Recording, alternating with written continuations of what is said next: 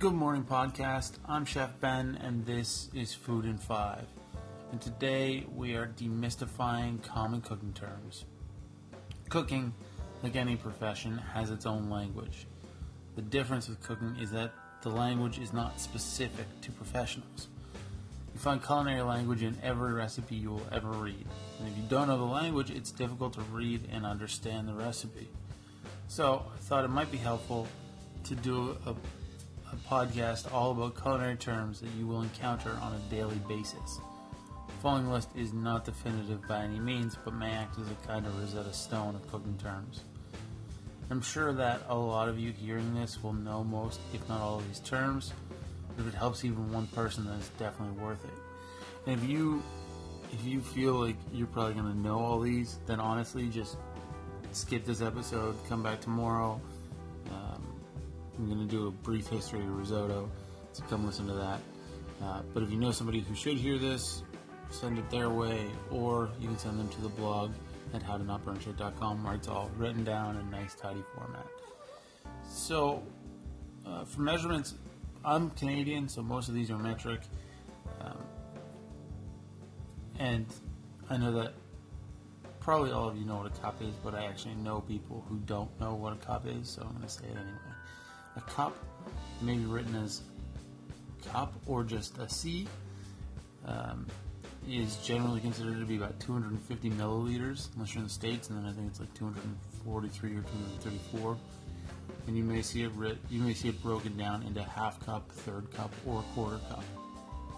A liter is a thousand milliliters or four cups and is typically used as a liquid measurement.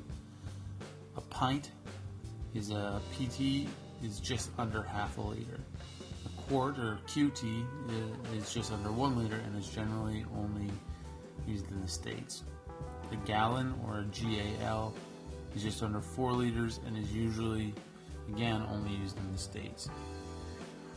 One tablespoon, written as TBSP, is about 14 milliliters, and there's about 16 of those in a cup. One teaspoon, or TSP, is about 5 milliliters, and there's about 3 of those in a tablespoon. 1 milliliter is 1 thousandth of a liter, if that helps at all. A gram is 1 thousandth of a kilogram. Um, a kg or kilo is a kilogram, is about a 1,000 grams or 2.2 pounds. A pound, maybe written LB or LBS, is an imperial measurement, so mostly used in the States. Uh, and it's the equivalent of about 454 grams. An ounce is an imperial measurement converted to metric at about 28 grams. Okay, cutting terms. Slice. Uh, a slice is more of an action than a type of cut, but also the portion resulting from the acting slice can be called a slice. For example, slice me off a slice of bread.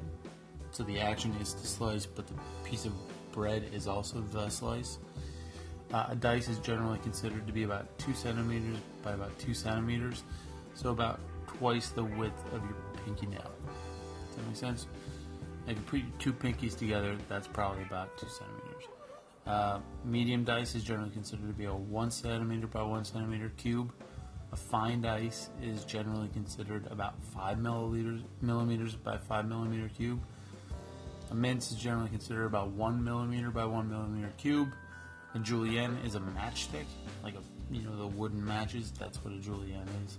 And a baton is a larger matchstick, kind of like a French fry. And then just regular cooking terms. Saute is to cook something over moderately high heat in a small amount of oil. We're constantly keeping it moving. Sear is to brown the surface of something in a pan over moderately high heat, generally done prior to braising.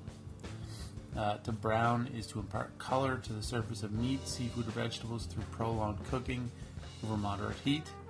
To braise is to cook something with liquid on a low temperature for a long period of time. A stew is a braise done with a thickened liquid, usually thickened with a roux, which is flour and butter, equal parts. Uh, roast is to cook something generally in an oven over moderate heat, so about you know three 300 to 400, 425.